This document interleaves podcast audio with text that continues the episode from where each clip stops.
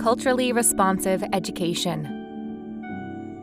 Sarah Haider on tokenism.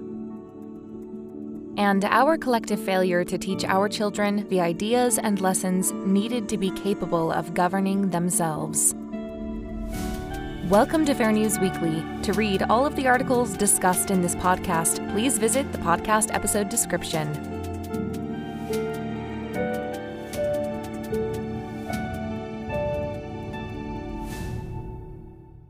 This week, the Fair Ontario chapter has responded to Bill 67, known as the Racial Equity in the Education System Act, as many Ontarians turn to FAIR for help. The bill aims to ensure that anti racism and racial equity are key aspects of Ontario's education system, from kindergarten through post secondary education. Submitted as a private member's bill, the bill has now passed a second reading and is awaiting Social Policy Review Committee hearings. Despite the fact that Bill 67 was introduced months ago, there has been little press coverage until this week. Many Ontarians have been surprised that these substantial changes could be made to Ontario's education system without much warning or public discussion or consideration. While its proponents suggest this bill is anti racist, our concern is that it will in reality further racism. The bill defines racism as the use of socially constructed ideas of race to justify or support, whether consciously or subconsciously, the notion that one's race is superior to another. The bill's proposed summary convictions for racist speech, as well as its requirements for teachers and council members to have a proven commitment to racial equity or take anti racism training, runs the risk of inviting and affirming divisive ideological frameworks. Read Fair Ontario's full comments on Bill 67 in the link in the description. Are you ready to be an effective advocate for pro human values in your community? You know, in your heart of hearts, our common culture of fairness, understanding, and humanity requires you to be civically engaged and actively organizing and advocating in your community. But how do you get started? We've got you covered with Fair Grassroots Leader Training Series. Register to learn practical tools for organizing your community and how to be a more effective advocate and ways to create positive, bottom up change in our culture and country. Register now with the link in the description. Do you value the civil rights and liberties of all individuals, regardless of their skin color, ancestry, or other group identity? Are you interested in supporting and learning more about FAIR's nonpartisan and pro human mission, and how FAIR promotes fairness, understanding, and our common humanity? Then join us this summer as a FAIR intern. We are seeking highly motivated and open minded undergraduate students and recent graduates for paid, full time summer internships. Ideal candidates will value curiosity, compassion, and courage, coupled with communication and leadership skills and a passion for FAIR's pro human values and vision. This internship will provide you with real world experience in a nonpartisan, dynamic, and mission driven organization while also empowering you to develop resources and become ambassadors for FAIR's mission in your own communities. More info on the application process in the description below. We want our FAIR Substack to be the go to publication for people interested in sharing and reading diverse perspectives on culture and civil rights. Whether you're a seasoned author or an amateur writer with a story to tell that contributes to our mission of promoting fairness, understanding, and humanity, we would love to receive your stories, opinions, investigations, reviews, interviews, and more. Please submit your piece to submissions at fairforall.org. This week, Fair Paralegal and Fair in the Arts coordinator, Reed Newton, discussed how a new intolerant orthodoxy has suddenly swept across broad swaths of our society and culture. She says, It feels as if our culture pivoted overnight. Whether you're a woman, LGBT, or a racial minority, you are now expected to hold a specific set of views based solely on your group identity. If you're a woman with the wrong views, you'll be called a gender traitor. LGBT and the wrong views? You're a TERF. Black and the wrong views, you're an Uncle Tom. To stray outside of the through line of acceptable jargon is heresy, even sacrilege. One misstep, and exile is on the table. Although Newton has lost friends and received abuse for disagreeing with certain ideological tenets, such as the insistence that we should all center our identities around our immutable traits, she maintains that the fear of these things is a lot worse than the actual things themselves, and calls upon everyone to be brave and stand up for what they believe in. Every Tuesday, the first four Tuesdays of the month, from 7 p.m. to 8 p.m. Eastern, FAIR advisor Zander Keig will be hosting a series of free wellness webinars for FAIR members. Registration in the description below. This week, we republished an article by FAIR President Bion Bartning that was originally published one year ago this week in the Wall Street Journal. The article describes his and his wife's experience with Riverdale Country School, the New York private school at which they had enrolled their two young children. In the weeks immediately following the George Floyd protests, the school announced that their theme for the year would be allyship. Students ages 5 through 11 were subsequently instructed to check each other's words and actions, and parents were encouraged to join affinity groups to bond with other parents of the same skin color and ethnicity. Parents and educators were also told to reject the ethical principle of color blindness when interacting with individuals, and instead were advised to acknowledge racial differences. According to Bartning, this new cynical ideology and worldview is being spread like a virus by an army of paid consultants and true believers by masquerading as anti racism. After nearly 70 years after Brown versus Board of Education, he believes there is an urgent need to reaffirm and advance the core principles of the civil rights movement. In the article in the description, Dana Stangel-Plowe, the Director of Educational Programs and Networks at FAIR, discussed the issues surrounding a new academic theory called culturally responsive education.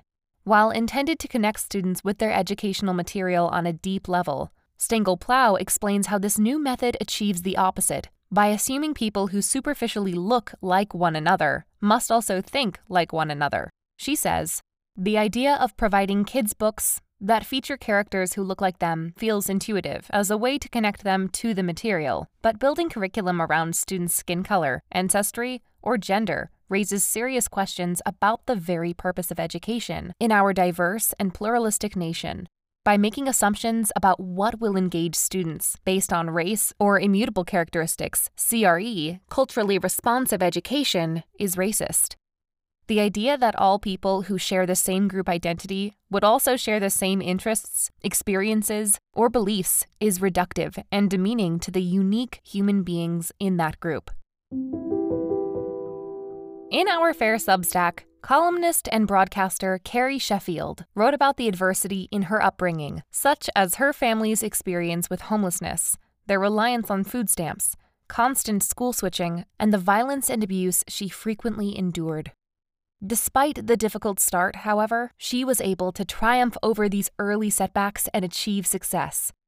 Sheffield says that her success is becoming more the exception than the rule because of a growing culture that fetishizes victimization rather than triumph over adversity.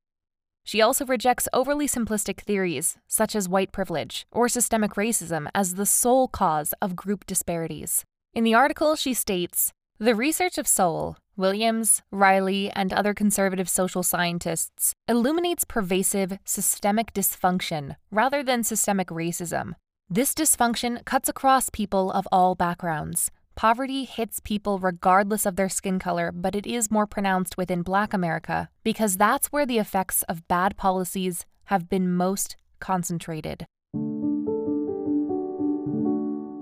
In her Substack, Hold That Thought, co founder of Ex Muslims of North America, Sarah Haider, wrote about tokenism and her own experience being tokenized. According to Haider, Tokenism not only harms organizations by prioritizing superficial traits over competence, but it also creates the circumstances in which community leaders are selected and promoted based on the ideals of people currently in power, instead of allowing leaders to rise organically by garnering their respect through their work in the communities they serve.